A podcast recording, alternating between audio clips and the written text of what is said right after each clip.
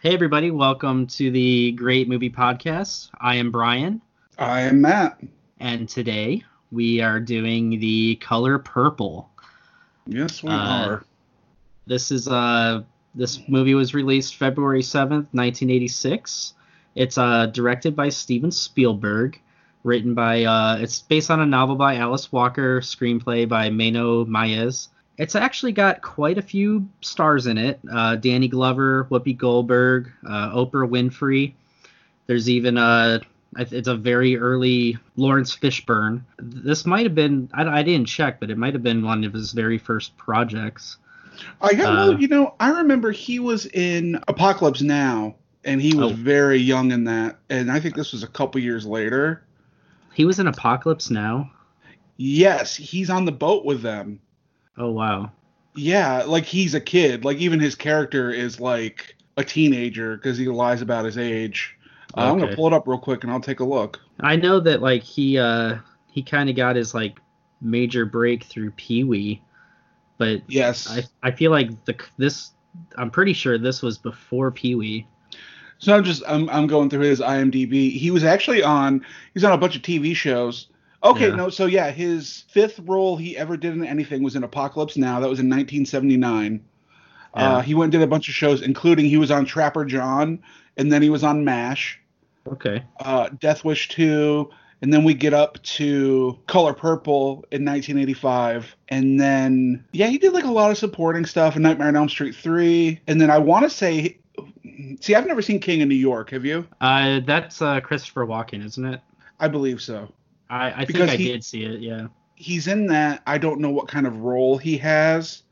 Uh, right before that, though, he was in the Pee Wee's Playhouse Christmas special, and then it shows that he was on the show for a long time. And then he was in Boyz n the Hood, and I want to say Boyz n the Hood was kind of like a big, a, a big role for him, like to kind of show his actual acting abilities. I would agree. So now that let's just talk about Laurence Fishburne. Uh, sounds great. you, you know, I wanted I wanted to say I didn't realize what when this movie came out.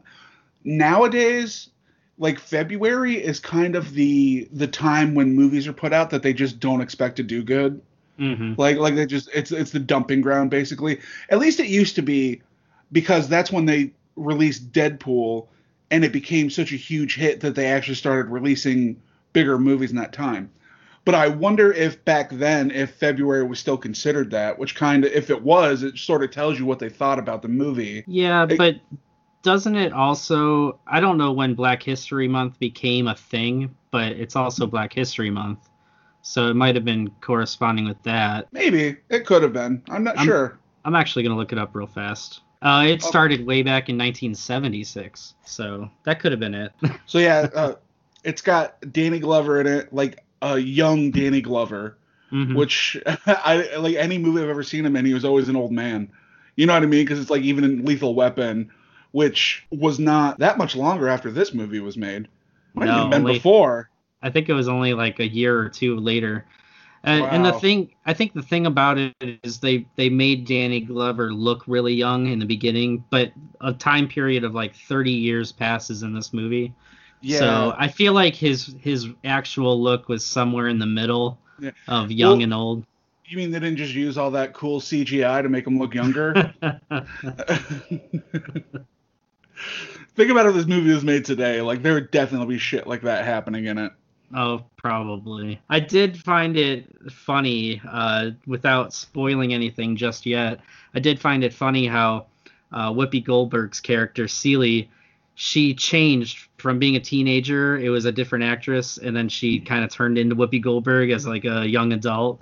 Mm-hmm. But her sister Nettie was the same actress for the Yeah. entire movie from from like 14 to 44 or whatever. Yeah, which I, I guess this this might be a, a spoiler in the fact that it tells you she doesn't die. But I was looking at the IMDb credits, and I was just looking at who some of the actors were, and uh, I saw that they had you know young Celie and old Celie, but then I didn't see that for Nettie. I just Uh-huh. saw the one role, and I was like, so Oh, you no, assume wonder- that she died. yep. I, I assumed that uh, like Danny Glover killed her or their Yeah. dad killed her or something like that. yeah. But no, they just had the same actress play her from a teenager to a whatever, an older woman. yeah. That's pretty great. Mhm. So I think the really interesting thing about this movie, and I don't know, like even even back then it was kind of controversial. It's that Steven Spielberg directed this movie, hmm which it is almost an an entirely black cast. Uh, and at first I was kind of like, this is weird that he's doing this movie.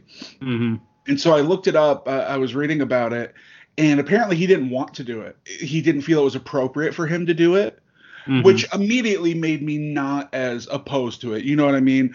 I guess it was because Quincy Jones, who is one of the producers, and if you don't know who Quincy Jones is, he's just he's like a, a composer and a producer. He's been Mhm. active like he was born in like the 1930s and has won just dozens of Grammys and Emmys and like all these like like he's a very well respected, very talented musician for the most part, very powerful in that, you know, hmm uh, whatever.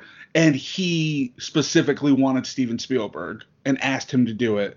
And it was funny, like I read a quote that was like, because this movie came after E.T. and he was like, Well, you didn't have to be an alien to make E.T., did you? Like apparently that's what Quincy Jones said to Steven Spielberg. I just thought that was kind of funny, especially Yeah. because nowadays, like if this movie happened, can you imagine the rage that people would have if Let- it was this? What? Go ahead. Uh, I was gonna say like if J.J. Abrams directed the new the remake of this. Absolutely, it would just be like, oh, what the? It, and I get it. it. It is one of those things where it should be. I felt like it probably should have been a, a black person directing the movie. Mhm. I don't I don't I can't I'm not familiar enough to tell you of any like actual famous black directors from that time period. Uh what Sidney Poitier. yeah, I, I was he even I mean he was alive but I don't know when he uh stopped. I'm going to look it up. I, I feel like he was he was active in the the mid '80s. Yeah, he was he was directing movies. He was an actor for quite a while.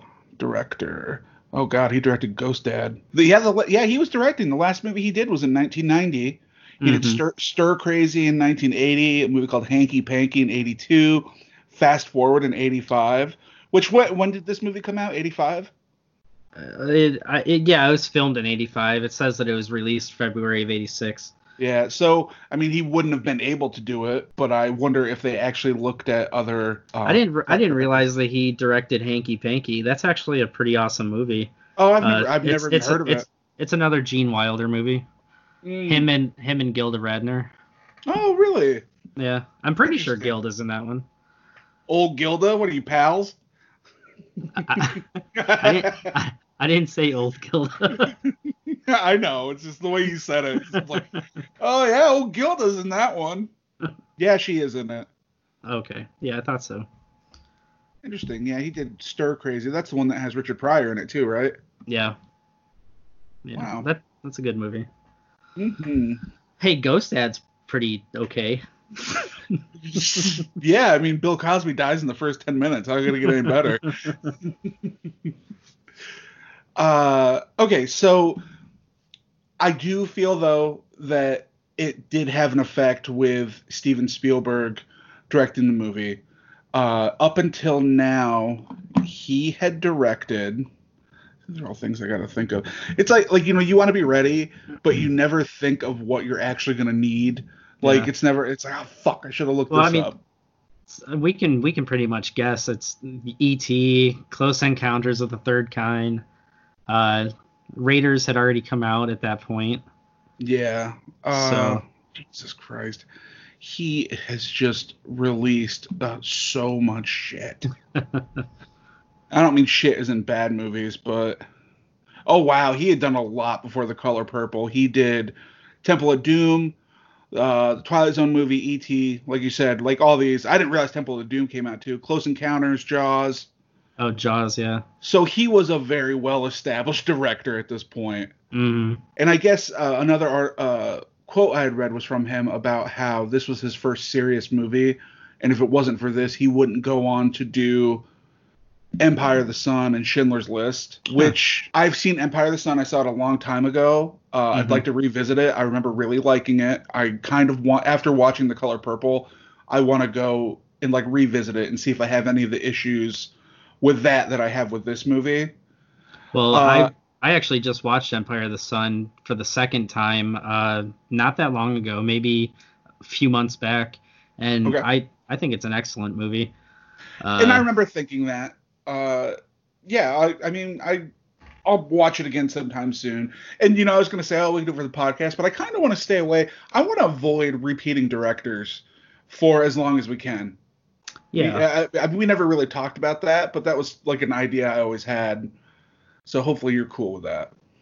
yeah. I mean, there's a lot of movies that we plan on doing that have duplicate, you know, repeat directors, but we can we can swap them so that Mhm. we're we're spreading them out pretty good. Absolutely. Oh, and my other seeing this is one of those reasons too why that's kind of a little issue. I've never seen Schindler's List. Oh wow. Yeah, I like I remember years ago like trying to watch it and just kind of not getting into it. Like I just had one of those, you know how it is. Sometimes you can watch a movie, feel like just can't get into it at all, and then watch it years later, and it's just like, oh my god, this is so good. Yeah, Uh, especially especially really serious movies. You got to be in the Yes. right mood for them. Exactly. It's not like just like, hey, it's Saturday, we're not really doing anything. What do you want to do? Eh, throw on Schindler's List. and, I'll make another I'll, I'll get the popcorn. uh completely unrelated to that uh like watching those movies i have really been wanting to watch the passion of the christ again. Hmm and it's like there's never an appropriate moment. There's never a time when it's like you know what i'm gonna throw that on and watch it. Like i feel when i first watched that movie the only time i ever watched that movie was in the movie theater like with my grandma you know what i mean? Because it was one of those things she wanted us all to go and watch it. It was like a kind of a, a respectful thing towards her. Hmm now I, it just feels dirty sitting in my recliner watching it on my you know on my tv I, I went and seen Passion of the Christ in the movie theater uh, with my girlfriend at the time and one of her friends and her friend's boyfriend or whatever. So we were liter we were literally like what a bunch of that movie came out probably when we were about like 20 21 ish somewhere in there. was I'm it guessing. really I think so. I feel like 2000 so much younger but i don't 2000 maybe 2006 so maybe 22 um but i remember 2004 Yeah. so yeah Wow, so I was, was I was that- only 19 Yeah, like I Uh, just I don't feel like I was I feel like I was still a kid when I saw that movie, which I guess I mean we kind of were, but I can't believe I was out of high school when that movie came out. well i remember we were sitting we went in we sat down we were waiting for the movie to start and the, the movie theater was filled with old people like we were the Mhm. youngest group there and uh i was wearing a hat and this old lady like got up and tapped me on the shoulder and she's like take that hat off have some respect and i was just like what the hell i can't wear my hat for a movie Mhm. and you should just be like, lady, it's gonna be a fucking bloodbath. oh boy. I, t- I totally left my hat on Good. Good. Fuck that lady. And you know what? She's almost certainly dead by now. Pro- i guarantee she is So who wins? Oh boy. All right, maybe we should talk about the color purple. I'm Uh, having a good time. i guess But we should. I was honestly looking forward to talking about this movie yeah because while I, I, I didn't love it, and I think it had a lot of issues. Uh, I don't think it was a horrible movie. I do think it could have been a lot better though. And I'm shocked at how I don't know. I you know I don't think I've ever seen any. I, I've never seen a movie with Oprah in it. Like I couldn't tell you anything about her filmography. I don't know what other movies she has been in. I like I've heard people talk about her being a good actor. I know she was nominated for an Oscar for this movie. Mhm. Uh, I know Whoopi Goldberg was nominated too. I've never seen Whoopi Goldberg. Well, I've seen her in Ghost, which I guess I would say is a serious movie. But like anything else I've seen her in were, were comedies and not very good ones that I could think of off the top of my head. Uh, I'm not super familiar with them as actresses or actors, yeah but I am surprised that they haven't didn't do bigger roles. Like I'm surprised Spielberg didn't use them again in different movies. Yeah. Well, I feel like uh, I don't know if Oprah was already doing TV or not, but I feel like this movie. Oh, was she? Yeah, Okay. because I, another thing I read is that she had a really hard time not looking directly at the camera because Uh-huh. she was so used to it from her TV show. Oh, okay. Well, I I guess I'm wrong. I was gonna say I assume that this movie really like launched her into being so popular among like middle-aged women, Mhm. and uh, I maybe it still helped. I don't know, but I think uh, I could be wrong, but I I feel like Oprah used this movie to launch her TV career and then kind of stopped being in movies. She might so- have. Well, hey, you know what we're gonna do since we got it right here? I'm gonna look it up. Yeah, we are. So I, I will say that this is the first time that I've ever watched this movie. Um, Me too. I had no idea what it was about. I thought that I had an idea, but I was wrong.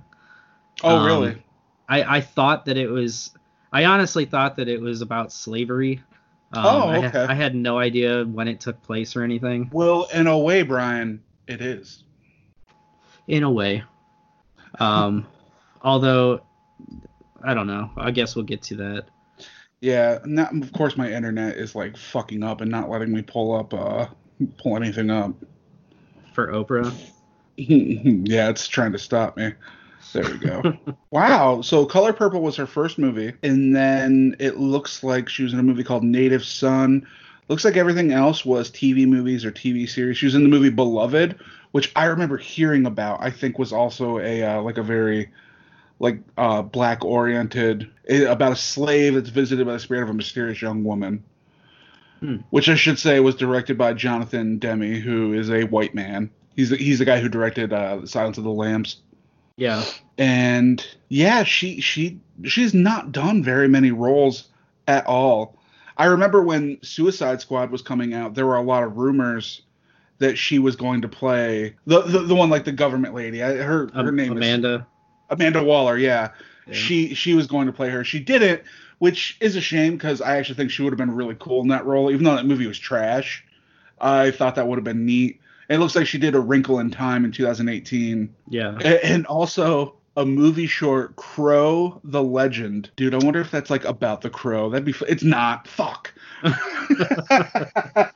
I'm totally imagining her in a, a, a short about the crow, but it looks like it was a the carefree forest animals imagine spring will last forever. Like dumb shit. All right. Sorry. We have we have finished our exploration of Oprah's acting career. Yeah, I gotta I gotta point out the Oprah Winfrey Show didn't start until September eighth, nineteen eighty six. So that was after this movie came out.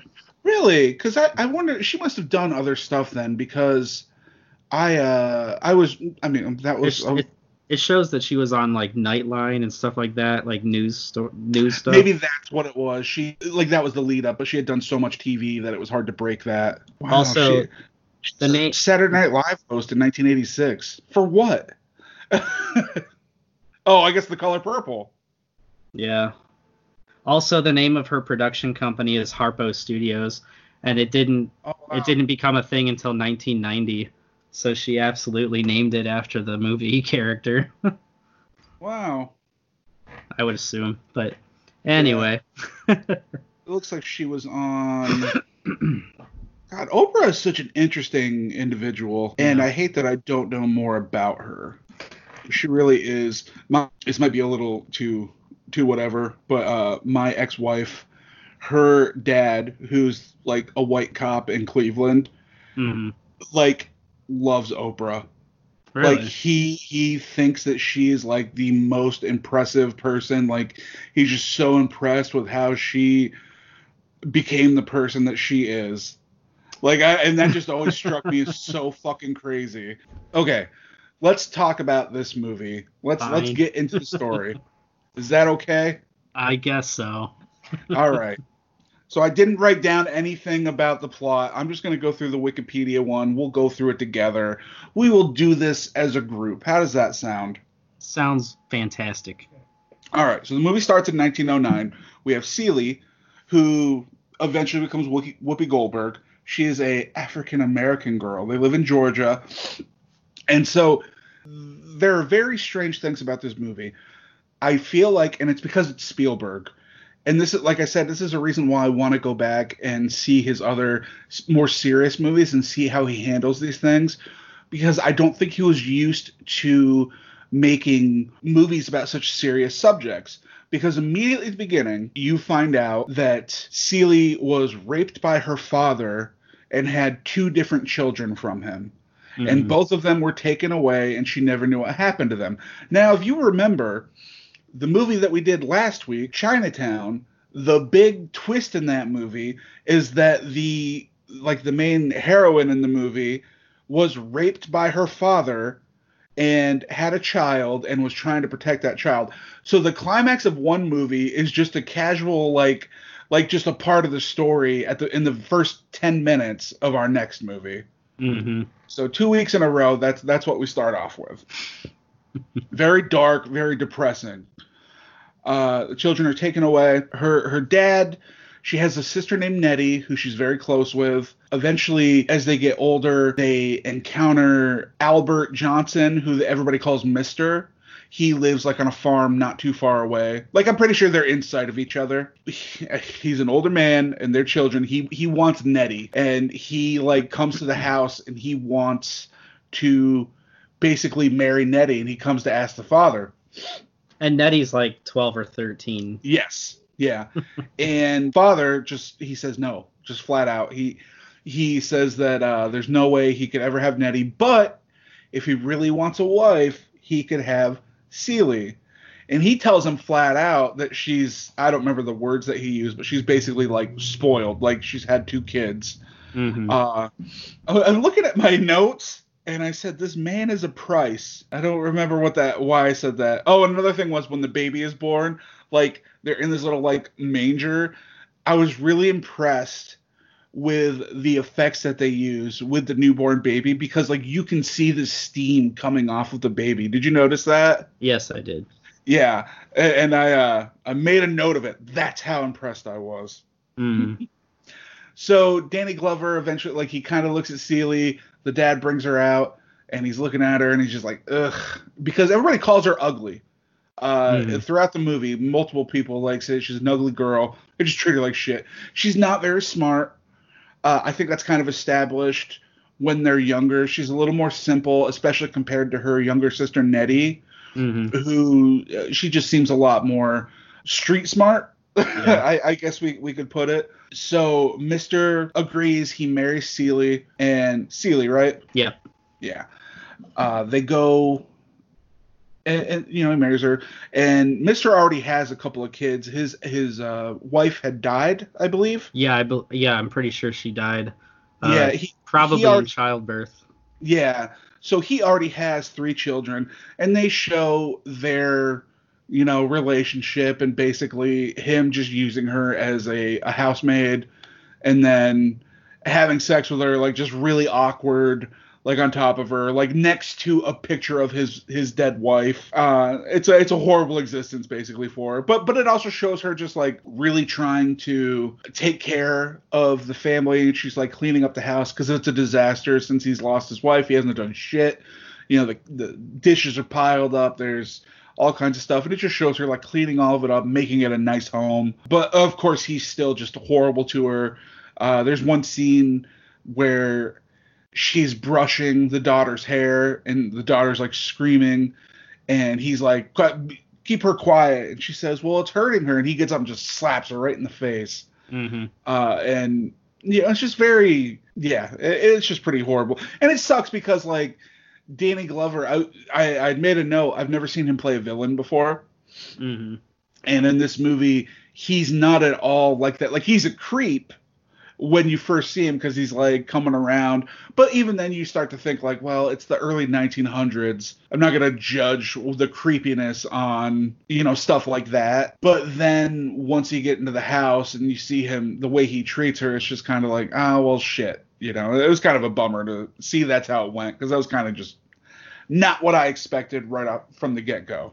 Yeah, I feel like especially down south farms like it was it was very common for the farmers to just have as many kids as possible. The wives ended yeah. up the wives ended up dying at some point because of so many having so many kids, and then they would just find another very young girl to start the process all over again.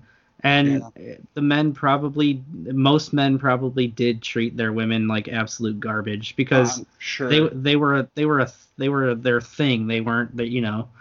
yeah, I don't know. It was It's, property. It sucks. It does, and we and we do see later that it's also the kind of class of women because Mister does not treat all women that way. yeah. It's kind of just Celie, uh, and, and and you know they never touch on how he actually treated his his uh, deceased wife. Yeah. Maybe maybe he wasn't like that to her. Maybe he wouldn't have been that way to Nettie either. Maybe it's because he felt like he was. I'm not making excuses for him at all. Like he, he's his character's a piece of shit. uh, but I, I just wonder if he was like that with all of them or just her. Yeah. Well, Uh, I don't know because uh, you you see in the movie later on a couple times that his his own dad is kind of like a piece of shit too, Mm-hmm. and and and talks to women the way he's doing it. So I feel like I feel like he's probably just like that to everybody. Yeah. Well, to to all of his women, you know, yeah. the ones that aren't special. Uh, Yeah, yeah. So while they're living there, Nettie suddenly shows up one day and tells Celie that their dad was getting very uh, aggressive and basically trying to do the same things to her that he did to Celie, and she ran away. Which it's not to say that she's smarter than Celie, but it does show the difference in her mentality when it comes to that stuff. Whereas Celie was a lot more, I, I, guess, willing to take it. I, th- I think Nettie is probably she's a far more progressive character, Yeah. uh, especially seeing like what happens to her later on in the movie. Um, and, and and you know I guess that's not fair because Nettie had somewhere else to go, whereas Celie probably didn't. Yeah. Um, which you know we should have. I know this was written off a story, like based off a book, but was the book based off of anything? Do you know? I don't know. Okay, I didn't. I thought maybe it was you know someone's whatever life story or something. I don't. So- think, I don't think that it said true story anywhere. I feel like they probably would have added Yeah. that in. yeah, Real enough. Yeah, I, yeah. I'm sure and that's the thing. I'm sure it's experiences that pl- were realistic enough. You know, like it might not be based off of one particular story, Mhm. but it is. It's not far from the truth of what happened in a lot of places. Right. So Nettie comes and she lives with them. Mister kind of allows it because, as we established, he is a creep and he kind of wants to. He sees it as an opportunity to get closer to Nettie. And while she's there, Nettie teaches Celie how to read and teaches her all these different. You know, skills that she can use because she wants her to be, you know, capable of doing those things. And and I don't think they established like Celie doesn't have like any disabilities, right? Well, I, I kind of assume that she might have been a little bit slow, just because she's not as smart as her younger sister. But Yeah, then again, it could have been the dad, you know, not allowing her to go to school and stuff too. I don't know.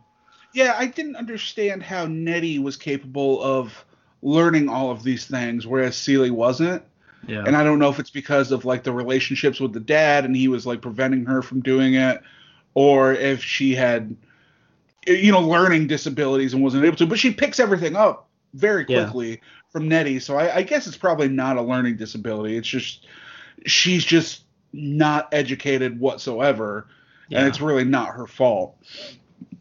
Um, so they kind of like they have their, you know, she's there for a little while. They're having a great time living together, learning. Uh, Mister is still a piece of shit, but he hides it. Like when other people are around, he doesn't treat Celie the way he usually does. So that's another reason why Celie like likes having other people around because he's nicer to her, Mhm. and not nicer, just not as physically abusive. Uh, and then one day, Nettie's actually going to school, and Mister starts following her, and he's like trying. it was a very awkward scene, like that whole when he's riding the horse next to her, Mhm. and he's like smiling and taking his hat off and doing stuff, and she's very clearly terrified. I don't know. It, it just it came off very strange to me, and I understand like the point behind it, but I just feel like they could have done a little bit differently instead of having him come off like this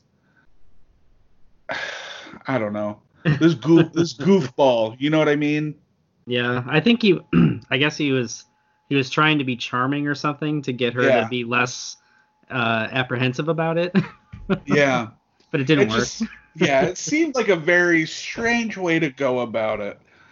Uh, so he tries to force himself on Nettie, like just out when she's on her way to school. She kicks him in the balls and makes a run for it. Runs back to the house, which I thought was very strange. Like, why would you go back to his house? Mhm. And I know it's you know for his sister, but uh, he shows back up, flips out, throws Nettie out of the house, which also surprised me because for so, like I expected him to go back and just beat the shit out of everybody. You know what I Mhm. mean? Uh, but instead he just packs her shit up and sends her on her way. And then Nettie and Celie have this like very dramatic like goodbye that's stretched out. Uh, th- there's a lot of cheesy moments in this movie. I Mhm. felt. I I don't know what you think about it. I don't think that the music helped in a lot of scenes, but it, it just seemed like Steven Spielberg is one of my favorite directors. Like I love a very very large chunk of his his films. He makes movies that like I feel are specifically tailored to the things that I like. Mhm.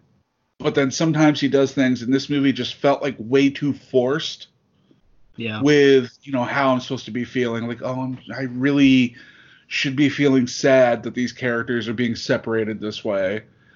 Uh, I don't know though. I don't know what you think about that.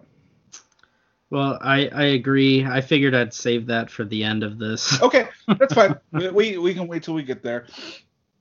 Uh, so she's gone, and then the movie actually jumps ahead uh, seven years, and Celie in seven years has turned from this girl into Whoopi Goldberg, uh, and she's she's a mother, she's a wife, like she she does what she can, and that's the thing, like she's not a she's not stupid. Like I said, she's not stupid. She's just uneducated. She's an uh, she's an amazing like she keeps a good house takes care of her family takes care of her husband um because that's all that she can do but it just shows that what she is given what she's capable of she can do the best with whatever she's given you know hmm Mr. His oldest son is named Harpo, and you, you see Harpo as a child kind of just like grinning and enjoying the torture that Mr. gives to Celie. hmm And so now he now, now he's older. Uh, he has a girlfriend, and we are introduced to his girlfriend Sophia, who is played by Oprah Winfrey. And so when we were watching this movie, I, it's one of those things like now when you think about Oprah, you have this idea in your head of what she looks like, and you Mhm. kind of forget that she was a big woman for a while. hmm So we're sitting there, we're watching the movie, and she walks on, and I'm looking, and I'm just like, oh my god, that's Oprah. And Michelle's looking, she's just like, no, it's not. It's like, yes, it is. And so, and so then it like shows her face. Michelle's like, oh, it is her. and like her character is pregnant, and so I thought maybe that's part of it. But it's like she was just a bigger person back then, and that there's nothing. I'm not making any commentary about that other than I just didn't. I forgot. You mm-hmm. know what I mean? Like that's not what I was expecting when she popped on. So Sophia is very strong-willed. She is the like where that stereotype came of I am a strong black woman and I don't need no man. You know what I mean? Like that is Sophia perfectly, and that is also in the early 1900s. Mhm. So I, I and- thought it was I thought it was very funny because when you see Harpo as a child, you're just thinking like, oh, this kid's gonna grow up to be just like his dad. You know, he's such a little Yep. piece of shit. But then it shows him with Sophia as a young adult, and she she's the she wears the pants. Like Oh, she tells him how the relationship's gonna be, and he's just like, yes, ma'am. yes it's a very very different uh and you know we don't focus a lot on those characters it is mostly it's about uh Celie and what happens to her but i do find the world around her also very interesting and, and it kind of sucks because Celie's character for the most part is a beaten housewife like she she doesn't do much until later on in the movie so we're kind of following her but it's like the world around her is what's interesting in this movie. Mm-hmm. So, and I guess that all adds up because it's, you know, obviously these things are influencing her to become the person that she is later. But for the most part, Celie is kind of like the vessel through which we see the world. You know what I mean? Mm-hmm. So okay, so Celie or uh, Sophia is really strong-willed, and Mister basically tells Harpo, like, because Harpo's kind of telling him his woes, and Mister tells him like, you just gotta, you you gotta be the man, you gotta, you gotta put her in her place, you gotta, you know, basically be like what Mister is to his women. Mm-hmm. And unfortunately, Harpo takes his advice and he, he hits Sophia, and Sophia hits him right back. Uh, oh, it's like a whole scene where so this happens, but apparently Harpo tells Sophia that it was actually Celie that said that he needs to hit her. So Sophia confronts Celie Mm-hmm. and like so you know asks him why she did that and like you know basically says this is bullshit. And she she had to fight off you know abuse from everybody in her whole family. She basically threatens to kill harpo if he ever hits her again and tells Celie that she should do the same to mister and things don't change. Uh harpo you know continues to be abusive towards her. She's abusive right back. She eventually just packs all of her shit takes the kids and they all leave together. And Harpo stays back. You know, they're still married, but he she takes off. Mm-hmm. So while, while all this is happening throughout the movie, Mister is in communication with this character called Shug Avery. She is a, a woman that he is very clearly infatuated with. He is very open and obvious about it. He doesn't hide it from Celie whatsoever. And throughout the movie, she you know, he thinks she's coming, she's not coming, off and on. Well, eventually he actually gets her to come. And they, I don't think they explain, like, him and Harpo show up at the house, and she's in the car, like, basically strung out. Mm-hmm. And well, she she was a she was a traveling singer, and every time she would come through town, he would make it a point to go see her. So I'm assuming that, and he always like there's a scene where he's like trying to look his best to go see Shug, and I'm assuming from that whole scene that uh, you know, she must he he's waiting for his opportunity to like bring her home. So she must have had a falling out with like an ex-boyfriend or something, and he and she was drunk and probably high on something, so he Yeah. was able to convince Her her to come back with him. her station finally reached his his station. Yeah. You know, she could kind of whatever. So Mr. brings Shug in. First thing she does when she sees Celie and she's all fucked up is just she's like, "Oh, you are ugly," and just starts laughing and you know being very cruel. Uh, they get her up to her room, and then like like the next day, Mister he's trying to get on Shug's good side, but she just like she's treating him like shit because she is all fucked up. Um, Mm. and he's like, all right, I'll go, I'll go make you breakfast. I'll make you whatever you want. And he runs downstairs and he's trying to make her breakfast. And the whole scene, it was a very funny scene of uh, watching him struggle to make even the basic food. Because he's he's clearly never cooked anything in his life. Yes, and which which is also kind of, I think it's very weird that he didn't go down and was just like make make breakfast. You know what I mean? Like he didn't make her make the food. He decided to make it himself. Just a very strange whatever. So Celie is watching him and she's like kind of just. Oh, and you know the scene that you mentioned earlier when she. Is, when he's trying to get ready to look nice to go see her, it was a very cute scene with her just like pulling all the stuff that he needs. Where's my black socks? And she's just kind of holding them, and he takes them. Where's my yellow tie? It's this. Which coat fits? Uh, you know, like all this other stuff. Like she knows him so perfectly, Mhm. knows everything about him, and she's able to just give him exactly what she knows what he wants. She's able to give it to him. It, it just kind of shows like she is perfect, but he's so obsessed with like this other woman, and so in this scene when he finally has Shug in the house, you know, she's just kind of watching him and she sort of helps him a little bit, shows him they show how like she rigged up like all the pots and the pans in the kitchen, so she just like lowers them up and down from the ceiling, which is very clever. Like it shows she's she's a very clever person. It's just that she can only get to the point where she's allowed to be. So she kind of does that, and then eventually she just sits down and watches him. And there's a very funny moment when he's like can't get the fire started, and he walks out, and then he comes back in wearing keros- like uh, carrying a thing of kerosene, and they show her sitting there watching, and her eyes go real wide, and he walks over to the the stove, lifts the can up, cuts back, the chair's empty, but it's like rocking back and forth. It was a very like Looney Tunes thing. It was out Yeah. of place, but it was very funny. Uh, so he just completely fucks the whole meal up, takes it upstairs. She throws it out into the hallway, and you know just treats him like shit. So Celie goes down. She decides to make breakfast, makes like an amazing meal, takes it up, slides it into the room, and uh, Shug eats it. Like, and she's very happy. Like Celie's very proud, like of Mhm. herself for being able to give her something, even even though the woman is very cruel to her already. She was just happy to like appease her hmm so then they kind of like go about like with their life and Shug kind of comes out of it. She goes back to normal. Her and Celie start to talk more and they, they kind of become attached to each other. Hmm Uh, they form a relationship and they, they show Shug like they go to Harpo's like Harpo has a bar that he made and Shug goes there to perform. And you know, she does this and that, and then like some people come in, like these women, and they just like they're very shitty to Celie, who's like sitting there.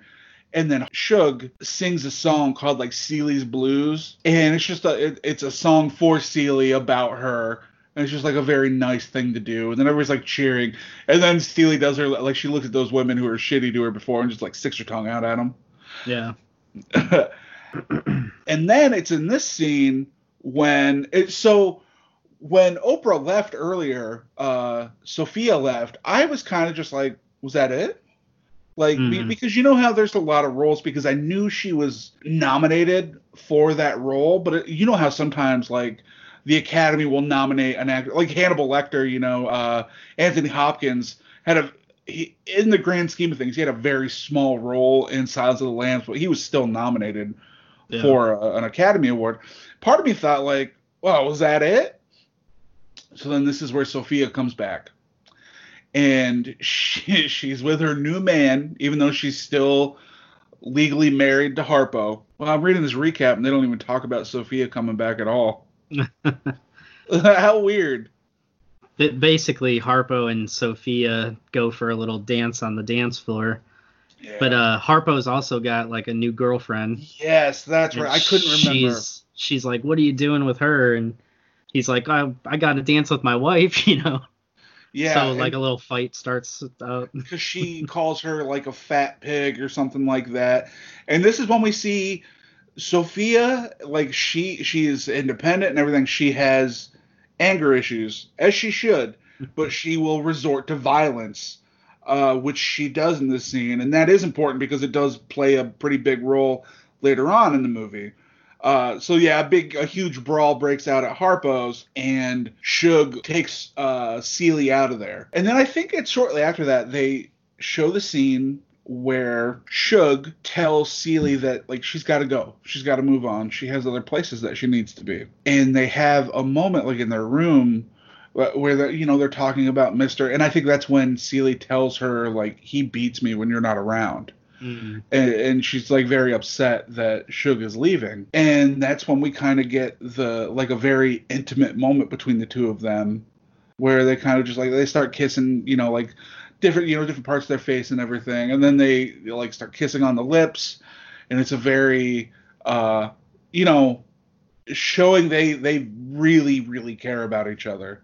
Mm. Um, and one of the things I had read, like another comment from Steven Spielberg, is that he really regretted not going farther with their relationship and he was afraid of alienating the audience if he had went into this whole you know their lesbian relationship for the most part and so he kind of shied away from getting too involved in that because this is really the only scene where it shows them doing anything physical And it probably like in the whole movie, it probably is the only time that they like would do that. But yeah, he's talked about how he wishes he could redo that and actually focus more on that relationship. I did think it was kind of uh it was kind of cool. It was not cool, but it was it was nice to see that that Albert, Mister, he brings Shug into his home because he's madly in love with her, and he can never he can never get her, and she actually ends up falling more like her and Celie end up having like this little relationship.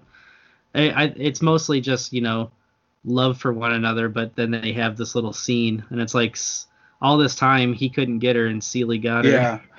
You know, I didn't realize I was reading this recap that whole period when after Shug is sick up until the time she's like up and running, that's supposed to be like a six year period. Yeah, well, it makes sense because you know Harpo and Sophia, they kind of it, it's around the same time where they get together, but they end up having a few kids together before Sophia yeah. leaves. So yeah. it's kind of implied there that a, a, bit of time has gone by. Uh, so after Shug tells her she's leaving, Celie decides she's going to go with her, and she starts packing up her bags and stuff. And then, of course, Mister catches her, and he doesn't beat her right away because he's, you know, going to see Shug off. Uh, I feel like you know we forgot to mention too that after Nettie leaves, uh, Mister never lets anybody get the mail but him because he's like obsessed with getting letters from Shug. Yeah. But another reason is that it prevents Celie from getting any letters because you know she's expecting her sister to write her because that's what her sister tells her she's going to do. Uh, yeah, she says just something. Only only death will stop me from from it or whatever. Writing to her. Yeah. And then yeah. he tells her, if I ever catch you in that mailbox, I'll kill you. yes. Uh, so that was just something we kind of forgot to mention early on in the movie. Yeah. So then we get to a scene of Sophia, and she's like in town. And, and it, it, was earlier. I think it was probably during the scene at Harpo's is when they introduced Laurence Fishburne's character. It, it's I found it very funny that he in the credits is like he's listed pretty high up, but he has a very small role in this movie. Mm-hmm. Um, like he just kind of is in the background for the most part. He has no real. I don't think he says anything throughout the whole movie. Well, he, he does because he he actually speaks in this scene. So Sophia is like in town. And she's got her two kids with her, and there's this white woman there, and she's actually played by I, I don't remember her name, but she is in the Addams family. She's the one who's married to Tully, and then eventually marries cousin It. Mm-hmm. Uh, it was uh, Dana Ivey. Yes. Um, and so she is, you know, just talking about the kids and how much how cute they are and this and that and Sophia is just like, yeah, yeah, okay. And her husband is just like, oh yeah, she always had a, she's always got a soft heart for the coloreds, you know. so she, the the woman asks Sophia if she wants to come be her maid, and this is when you hear Laurence Fishburne like he looks at her and he's like, don't do it, Miss Sophia, and you see her hand like fucking curl up, and uh, oh oh no, because she says no, she says hell no and mm-hmm. the woman's like, "What?" And she's like, "She said I said hell no." And the husband comes over and he's like, "What'd you say to my wife?" She says it again. He slaps her in the face, slaps Sophia in the face, and that's when Laurence Fishburne is just like he sees what's happening. He's just like, "Oh no, don't do it." And she pulls her fist back and punches this dude right in the fucking mouth. And it's kind of like a oh cool, but then you suddenly remember this is not, you know, Harpo's bar. This is not surrounded by other people of the same color. This is in the early 1900s, and there she is a black woman in a white society. Mm-hmm. And exactly what you think ha- would happen happens. She's surrounded by people. They are calling her every word under the book. A cop shows up, and she's she's like, "Oh, thank God, officer! Please, just just help me get out of here." And he fucking nails her right in the face with the butt of his gun and basically permanently fucked up, like in her face, like her eyes like all droopy. She's disfigured. Uh, she eventually gets imprisoned. She is sent to prison for several years. It's very depressing. Mm-hmm. like just seeing how eight years, by the way. Wow. For, for punching a, a white guy. Yep. Who, who, who hit already hit her. yes. So years pass and eventually she gets released from prison and she's ordered by the judge to become the maid of the white woman who you know initially started the whole thing and her husband i don't think he was the mayor at the time but he is now now her, her name's miss millie by the way the white woman is so miss millie thinks that she's super progressive you know and she's always good to good to them so she tells sophia that because Christmas is coming, and she says that she can go. She's going to take her back home the next day, tomorrow, which is Christmas. And Sophia is just like can't believe it because she's been this woman's maid for a while and she hasn't seen her family at all. So they also show like when they kind of introduce like Sophia coming back into the world, she's with Miss Millie who is trying to drive a car and is a fucking maniac because you know she's a woman. You said it uh, Sophia's whole thing is like trying to teach her how to drive. So the next day, Miss Millie takes Sophia to the the house to see the kids and like the rest of her family, and she gets out and like this is the first time her kids have seen her since they were like real little, and it was a very like emotional scene. And like she goes in the house and she she starts crying and like, oh, why are you crying? She's like, because I don't know any of you anymore. And I I teared up a little bit at that scene she's she's a very defeated woman. Like she's yes before before she went to prison, she was like strong and out and like uh, outspoken, but now yes. she's like she's she's just beaten. You know, she's she's disfigured. She actually has a limp. I'm I'm guessing that they beat her in prison some more. Yeah. Um, or and she's I, and she's very soft spoken.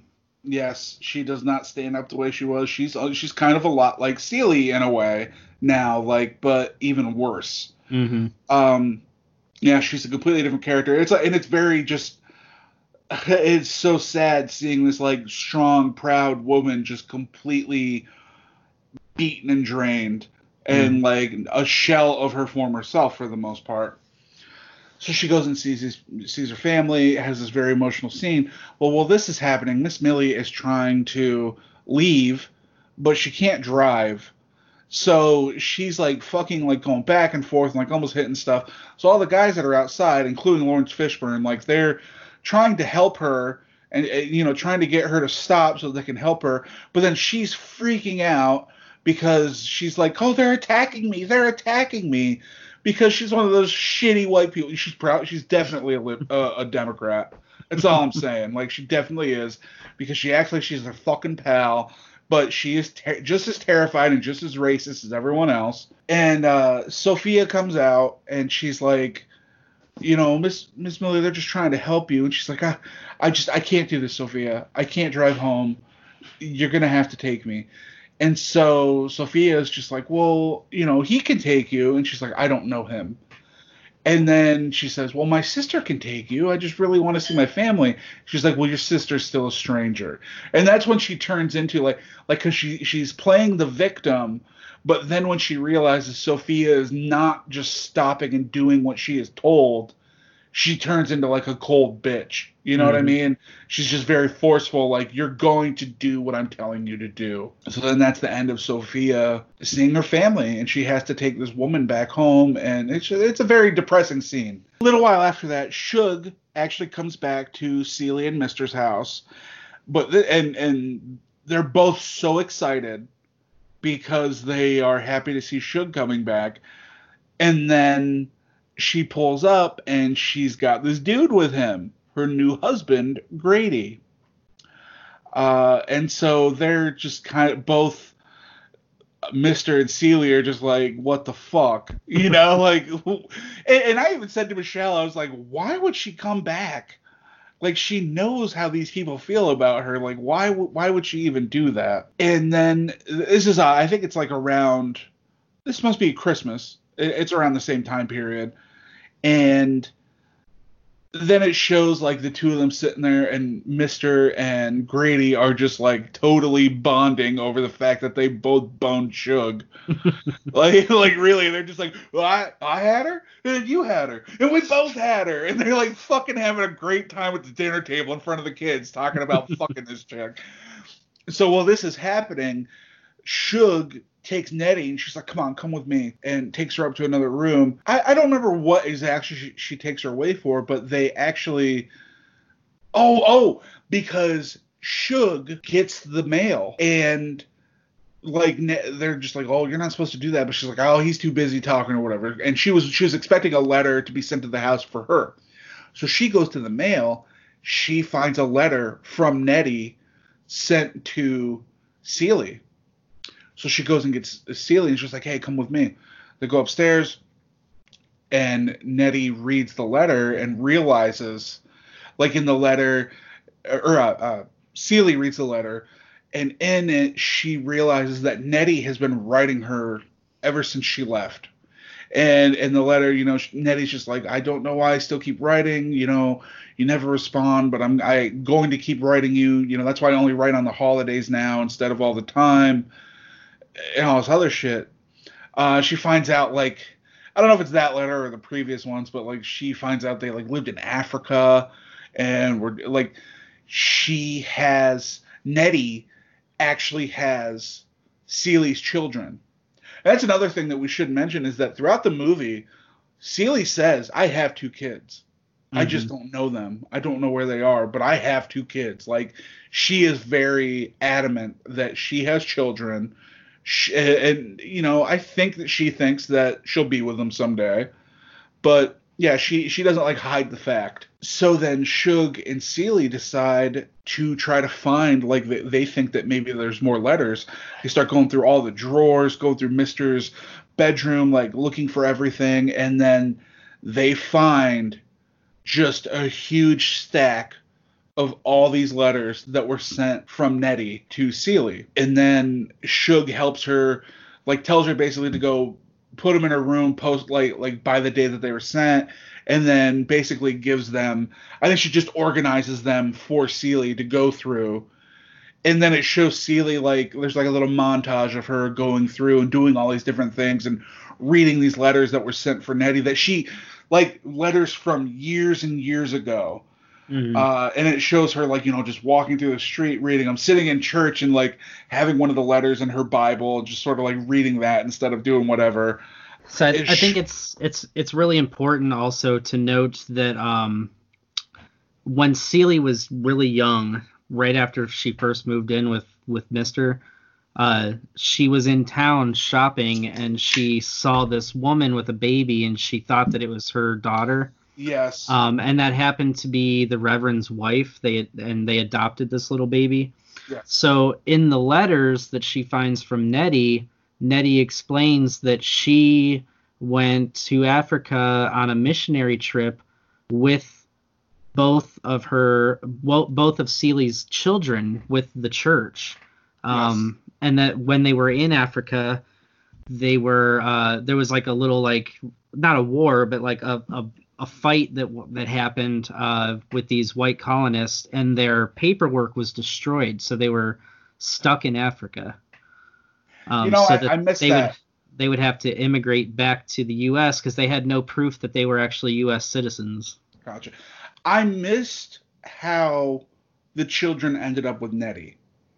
Yeah, it's because she went on. She Nettie went through the church on the missionary trip with them. Like I think okay. she, I think she suspected that they were Celie's kids, so she yeah. did that. You know.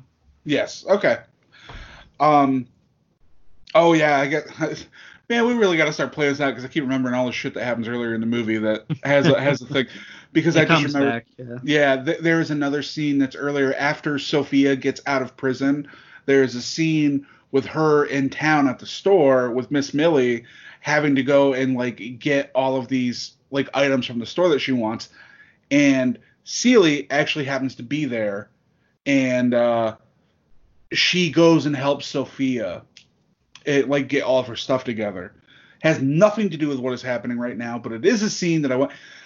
I wanted to get out there so everybody, you know, is clear on things. I also I, I feel like I need to apologize to anybody who's listening because I've realized since I've gone back and started like actually editing the podcasts and re-listening to them, I am so fucking sporadic on everything. like just so here and there And I'm sorry that I have a hard time getting my thoughts all, you know, in a row, but I hope that people can listen to what I'm saying and sort of piece it together.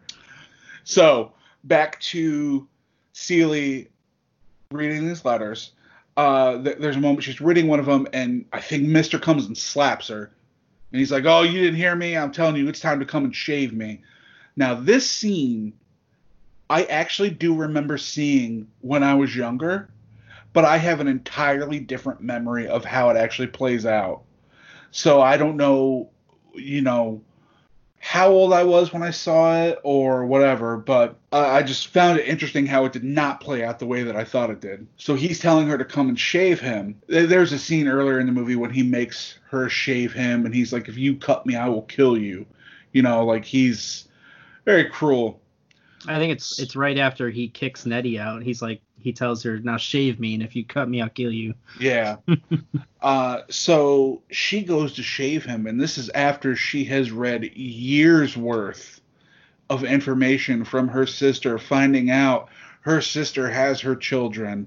They're alive and well. They know And- about her. They care and- about her. And they want to come home, but they can't because they're stuck in Africa. Yes.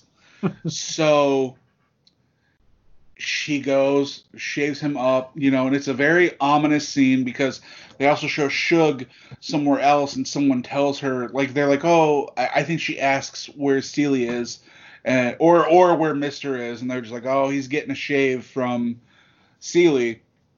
So then Shug just kind of like has this thought, has this like thought, like, I should go, like, check out what's happening there because you know she's not stupid. She knows how these things are going to affect her.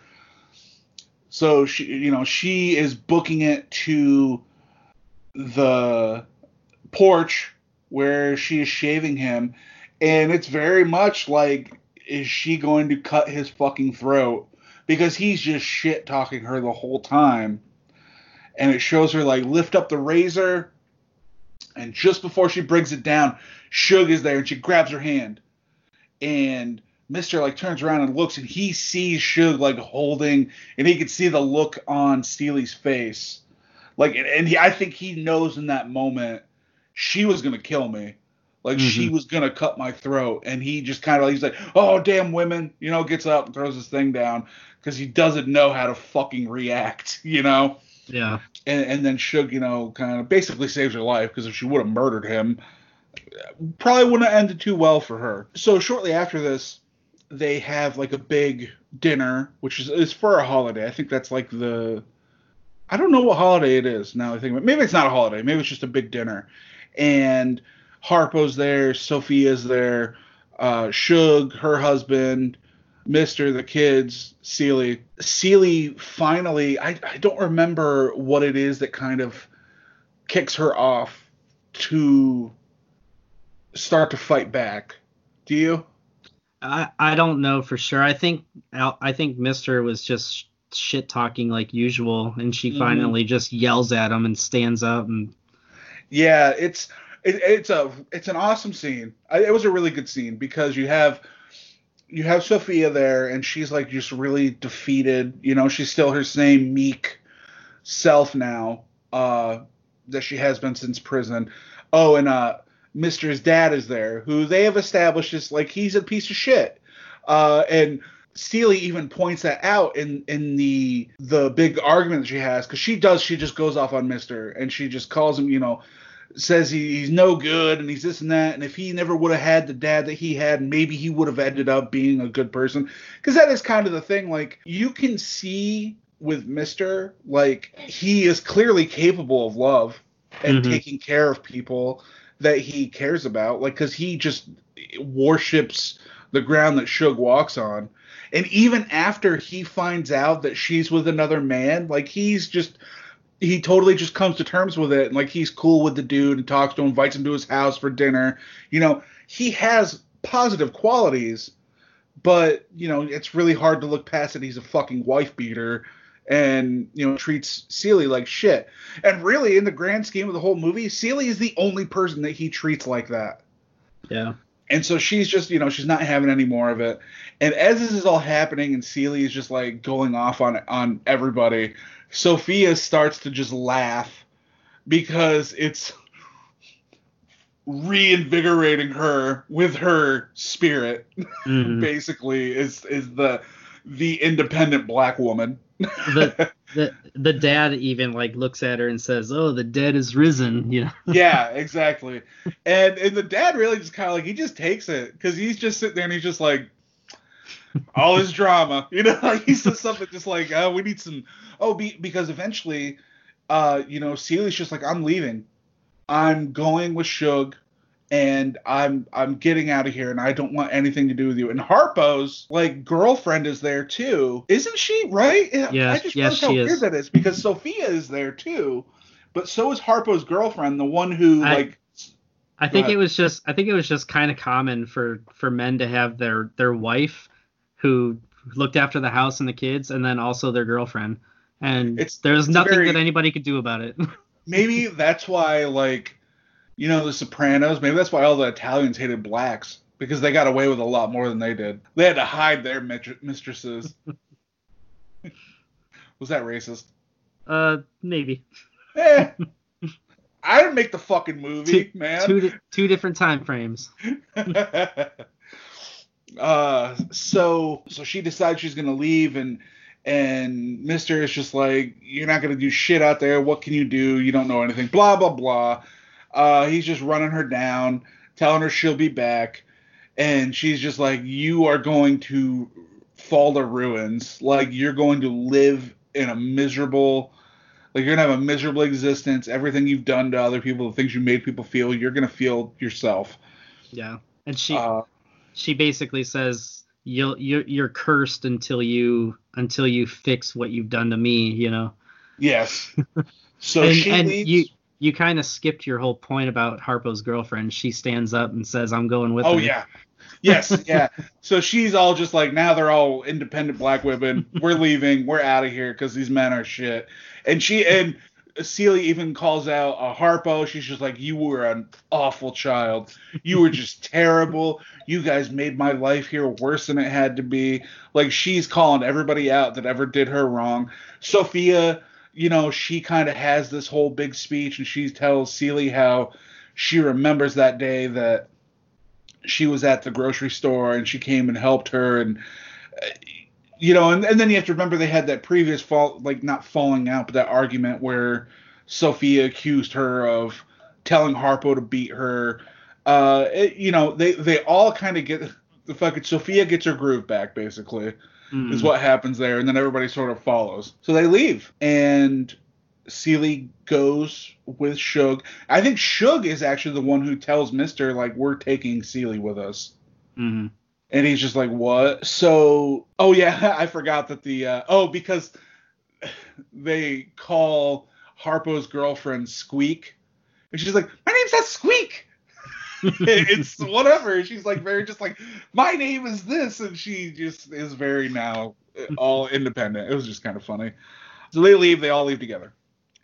Uh, and then it shows years later, and, and really this movie it covers you know a couple decades. Celie actually works.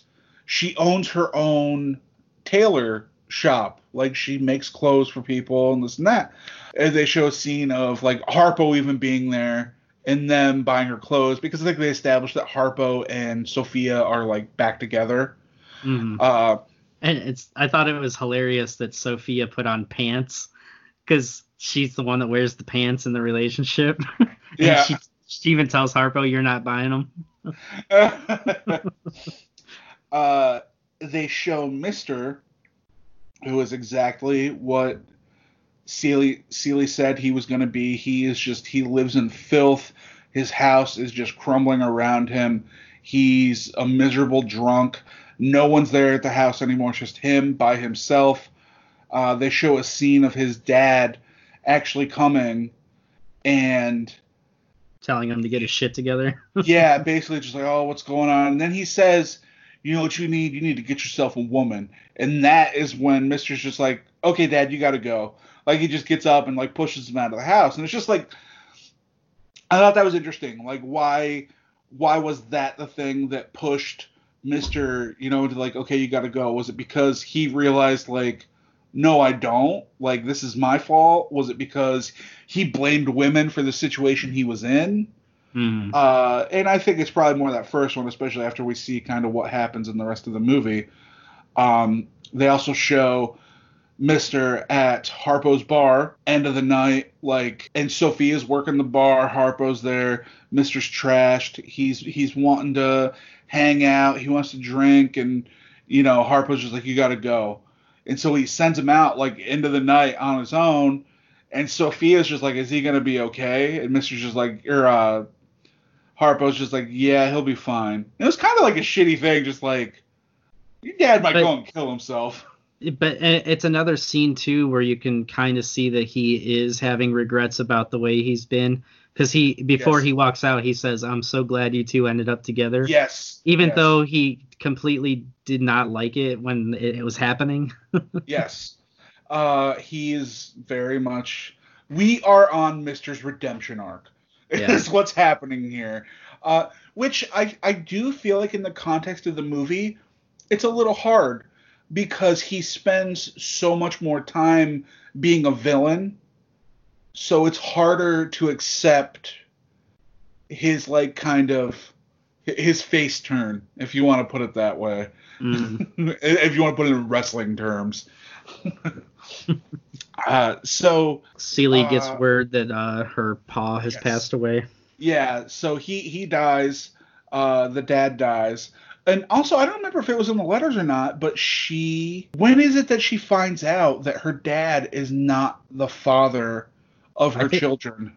i think she found out from the funeral like from the wills and stuff Okay, Um, yeah, and I think it's it's like her dad's like other new daughter or something also tells her.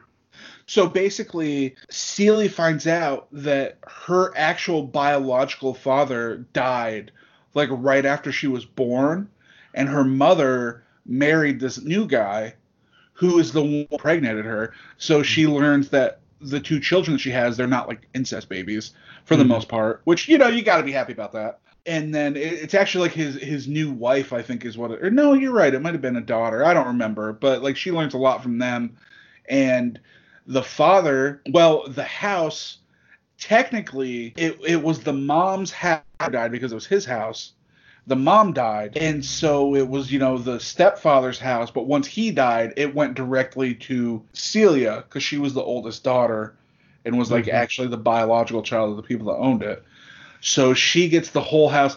And i really liked uh, i thought it was very cute how you know she's standing there she's talking to the the daughter or the wife. I don't remember which it is but she's like yeah they left you guys all the house. He gave me all the money though. So she's like leaving. And Celia Celia doesn't give a fuck you know she just wants the house. But it shows her like kind of standing there.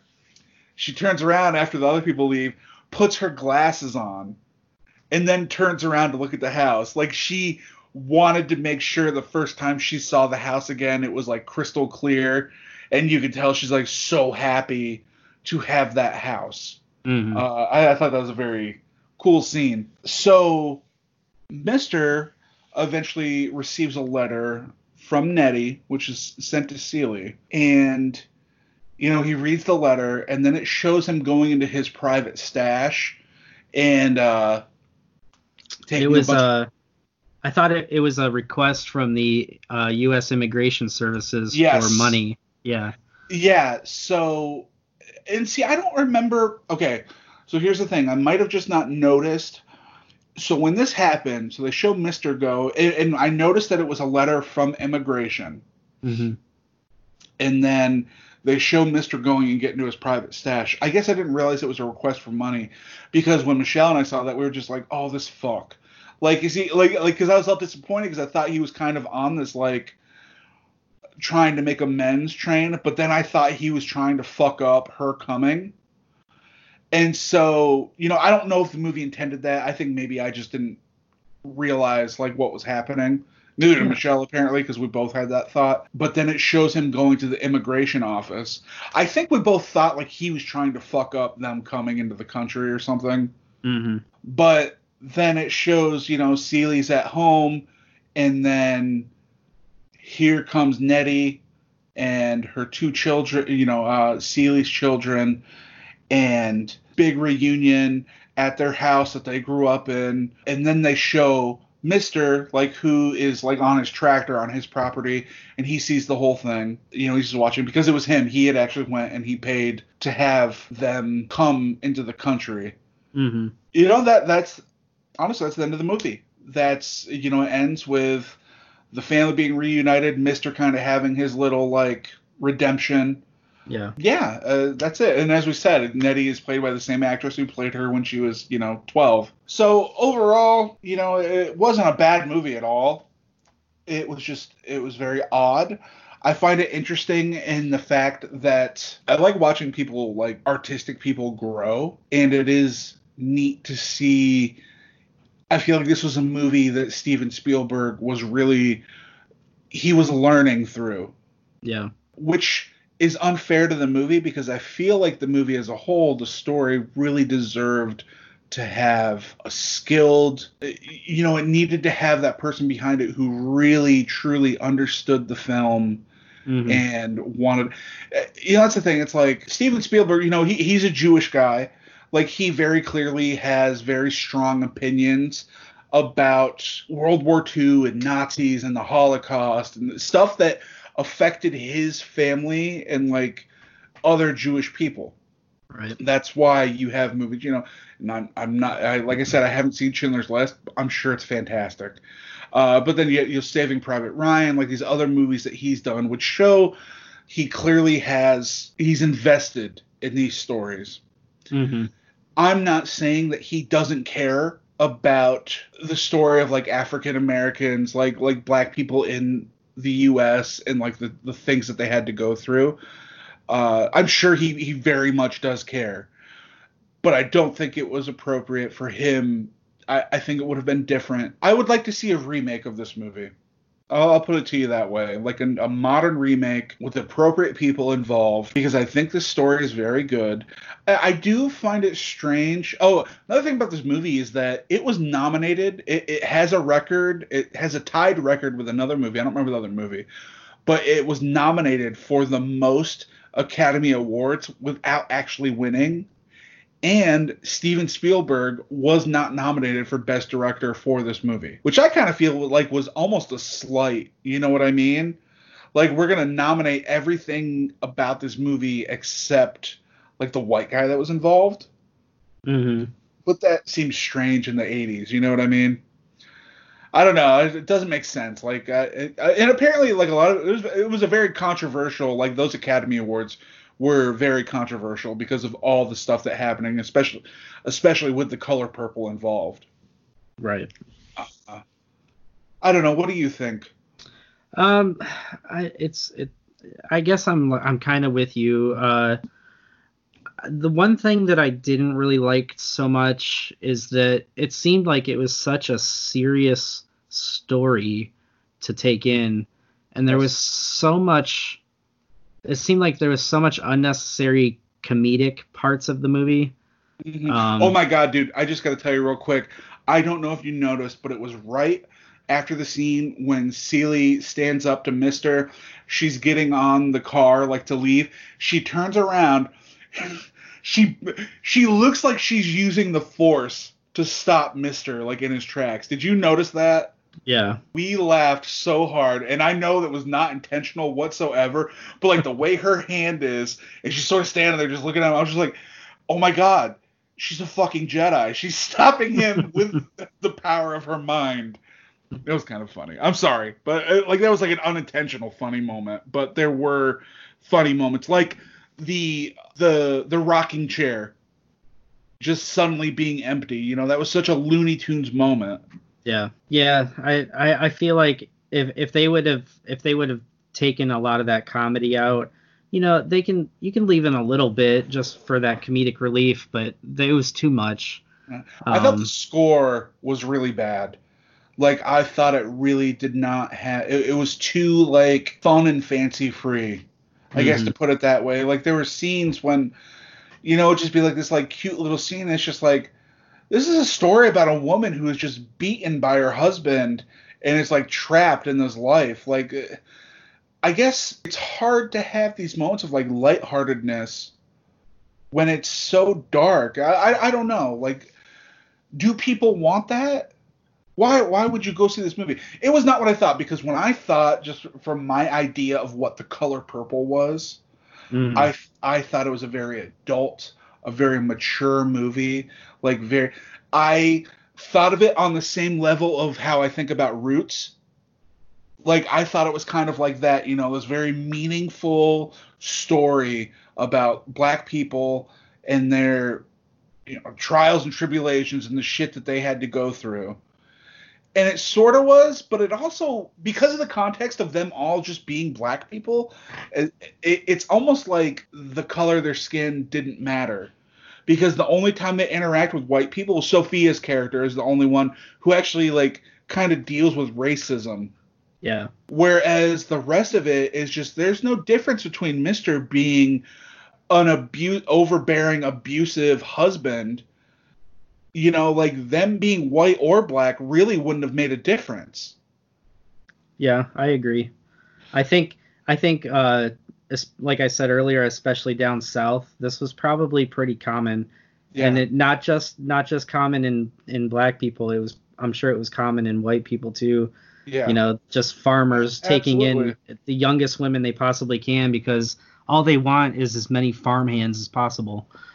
Um, Yeah. You see these these guys from like the early 1900s who had like 25 kids, you know. yeah So Yeah, it's a very interesting movie. Uh, and like I said, I wouldn't mind seeing somebody else try to make you know you know a new version of it. Uh, Well, uh, I'm gonna let you know. I looked it up. Steven Spielberg, Oprah Winfrey, and Quincy Jones are all producing a remake of this movie right now. interesting. um, Who's in it? Uh, It doesn't say, uh, but Oh. I I will tell you it's a musical. Well, I guess that's the thing. Like, there's like a Broadway musical based off The Color Purple. Yeah, and that actually there there was a nice long sequence in this movie that kind of felt like a musical too. I can't remember exactly what scene it was, but I believe it's when uh Oh, yeah. Celie was kind of like coming out of her shell. Well, th- there's that one scene where uh, because Shug is, you know, she's a singer, and Oh, so there's yeah, quite a few the- scenes of her like singing and doing everything. So there's a scene when they're all at this big picnic, and Yes, like across the way is the church, and and at the church like they're singing, and the one girl's like, you know, just giving it all all she's got. Shug hears it, and, and Yeah. is like a very, and it did kind of take me out because it was like a musical moment Mhm. of everybody just singing this song with Shug leading the way. You know, it was like a musical number, and she's walking down there to get to this church, and uh, it, you know, that was kind of something that sort of like it, It was, was- out of place. But it was it was Shug's special scene because Yeah, when when Shug and Celie first meet, uh, she tells her that her father's the Reverend and he's disowned her for being a sinner. dude. I'm And- so happy you said that because Michelle and I missed that, and I'm telling like we were paying attention to the movie, we were watching it, but we missed her saying that. Mhm. And so every time it showed her with this old guy, the old reverend, we were trying. I thought that he was like a reverend that she had corrupted, A- and then, but it wasn't up until that scene of her going into the the church that I think we both realized like, oh, it's her dad. Like it's Yeah. got to be her dad because of like how everything is playing. So I totally missed that that whole dialogue piece that she had said. You know, her, her Which- dad was a reverend. which and I'm I'm assuming it's the same one. It it kind of comes full circle because it was the Reverend who adopted Celie's kids who went off to be missionaries with Nettie. Now, see, I didn't know if that was that was the same thing. I assumed it's a small town and it's the Black Reverend, the and the Black Reverend's wife who had Maybe. adopted her kids. Yeah, I, I don't know. I feel like that's one of those because you never see the wife and the reverend together. Yeah, So I don't know. I kind of be. assumed. Yeah, it, it could be. I, to me, that's a little too uh, convenient, coincidental. But they live But, uh, out but in, also, they live yeah. in the middle of nowhere, Georgia. I mean, how Yeah. many how many churches could there? Well, I guess I guess A there lot. could still be a lot. yeah, uh, you know, I don't know. It could have been. I, am but sure the- that might be. this this church is so close to S- Celie's home that they can hear them singing inside the church from Yeah. the bar. So Yeah. I I just noticed uh I made a note um the very last note that I made the reunion of Celie with her sister and children was ruined by Brian informing me of Kanye being awful. It really was. I I remember trying to process like all of the shitty things as the climax of the movie is happening. And I'm just like god damn it. So yeah, it's it's a movie I I don't think I'd ever go back and watch it. I'm happy I watched it. Uh, it, it, it's also one of those things where I've heard a lot of people criticize Steven Spielberg the past few years. Uh, I think he's an easy target for some people. You know, uh, like I've heard, like Elizabeth Banks, like attacking him for not having more female characters in his movies. Uh, and it's kind of like maybe not. Maybe, maybe he hasn't, but like those aren't the stories that he's telling. I don't see what's wrong with that. But then it's kind of like he made the color purple. you know what I mean? Like clearly he's not biased. Like he, he might stick to more stories that he's familiar with and stronger with. And and it's one of those things. It's like you know, if you're a creator, if you're an artist, if you're a director, or you're you're whatever you are, you stick to the things that you know hmm and maybe he you know he he took this movie as a challenge uh, and it helped him grow as a director. But i think he also realized this was not his strength. Right. and he needed to stick to what he knew which is why his other big movies like we said empire of the sun and uh, schindler's list and saving private ryan they were about subjects that he was familiar with hmm and really invested in. And i don't see i don't think that's a problem. I don't think that's i don't think there's anything wrong with that and those kind of stories there's not a lot of women involved uh, you know like saving private ryan where was he going to put a big female lead or schindler's list or empire of the sun i don't know just just kind of some I mean- thoughts i had i feel like i I- Schindler, Schindler's List does have some very important female. Does it? roles. Okay. Yeah. and as I said, I haven't seen it, so I I don't know. Maybe it does. I'm a huge fan of his, and, and it bothers me to see people attack him, especially when I feel like he actually is a very progressive individual and really cares about people. Like like Yeah. you know, just he's not a piece of shit like a lot of other people. Yeah. Uh, it just boils like like you said, it just boils down to this wasn't his this wasn't his forte. exactly. But- I guess Yeah. he did a decent enough job with Yeah. not not being related to the subject. Yeah, and it's kind of respectable in that he. I mean, it's hard because, as we said, Quincy Jones is a very like important figure, and to tell him no, you know, it's kind of just like, oh, can you really do that? The movie's also pro- uh, was produced by Kathleen Kennedy, who right now she's the head of Lucasfilm, like she's in charge of all the Star Wars, so she's trash, obviously, but Okay. she she huh. Kathleen Kennedy and Frank Marshall, they've both Yeah. kind of produced everything by Spielberg. Yes. yeah, and that's like we we say trash, but like she's also been involved in a lot of really good movies, so I'm sure that she is, you know, a talented individual. Mhm. But uh she also has received and I, I feel like justly received a lot of criticism for her current role as the head of Lucasfilm. yeah. Uh, she's probably just one of those people who like is creative, but once they have like all the power, it's like they need that person to stop them. Mhm. You know what I mean? Like they need that person to edit down their ideas, as most people do. Yeah. Uh, so yeah, you know, I, I think I've said all I could say about this movie. Uh, I'm glad we watched it. I can see why it was very important. I think they should do another one. Yeah, that's about it. Yeah. I, I think I'm, I think I'm right on right on par with you. Yeah. Oh, I'm glad we could agree on something for once. All right. Well, uh, have we decided what we're going to do next week? I have not taken any looks. All right. I guess Uh, it'll be a surprise. I think it's your turn to pick.